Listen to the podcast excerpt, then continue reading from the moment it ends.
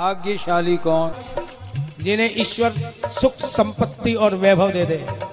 लेकिन बड़ भागी कौन? जिसे ईश्वर अपना प्यार दे दे अपने भाव दे दे वो बड़ भागी अन्यथा तो कंचन कामिनी और कीर्ति। ये वित्तेषणा पुत्रेषणा और लोकेशना में ही हमारे सर झुकते रहते हैं। जहाँ से भी कुछ स्वार्थ सिद्ध होता है सर अपने आप झुक जाता है उसके सामने। इसलिए प्यारे, ये भी तेरी दया क्या कम है कि ये सर माया के आगे नहीं, तेरे चरणों में आकर झुका है। तेरी दया की कृपा की बात है। क्यों ये पुरुषार्थ का या प्रयास का परिणाम नहीं हो सकता कि तेरी चौखट तेरे दरबार की हाजिरी लग जाए? लेकिन इससे भी बड़े भाग्य की बात किया? मन ही मंदिर बन जाए। जिनका मन, मंदिर बन जाए और उसमें तुम विराजमान हो जाओ, उनसे बढ़कर भाग्यशाली और कौन होगा? क्यों?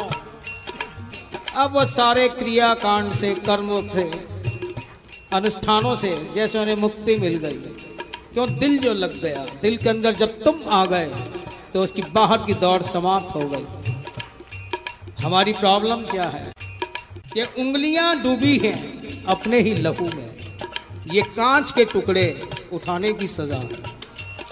कांच के टुकड़े, जिन जिन के आईने के अंदर मैंने अपना प्रतिबिंब देखने की चेष्टा की, वो क्या हो गए? टूटे ही।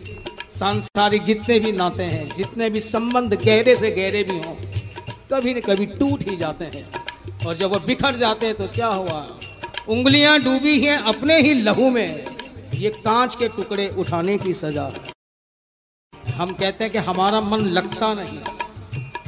प्राय यही सुनने में आता है कि जब भी भजन करने बैठे, ध्यान करने बैठे, कहते हैं कि मन लगता नहीं।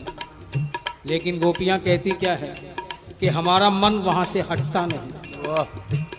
हम कहते हैं, हमारा मन लगता नहीं। गोपियाँ कहती हैं, हमारा मन हटता नहीं। अगर कुछ देर के लिए मन वहाँ से हटे तो हम गृह कार्य अपने ढंग से निपटा पाए इसलिए प्यारे, ठीक है, तुम माया के खिलौने डाल देते हो। कोई एक दो सौदे में हो गया लंबा चौड़ा फ़ायदा। खेलने लग गया उसी के साथ। फिर उससे मन भर गया, फिर तूने दूसरा खिलौना फेंक दिया। है? कोई सौदे में, कोई प्रॉपर्टी में, किसी और चीज़ में और फ़ायदा हो गया। कुछ और हो गया। ये माया के खिलौने तू फेंकता जा रहा है, लेकिन मैं कितना कम नसीब हूँ कि इन खिलौनों में ही फंसा हुआ हूँ।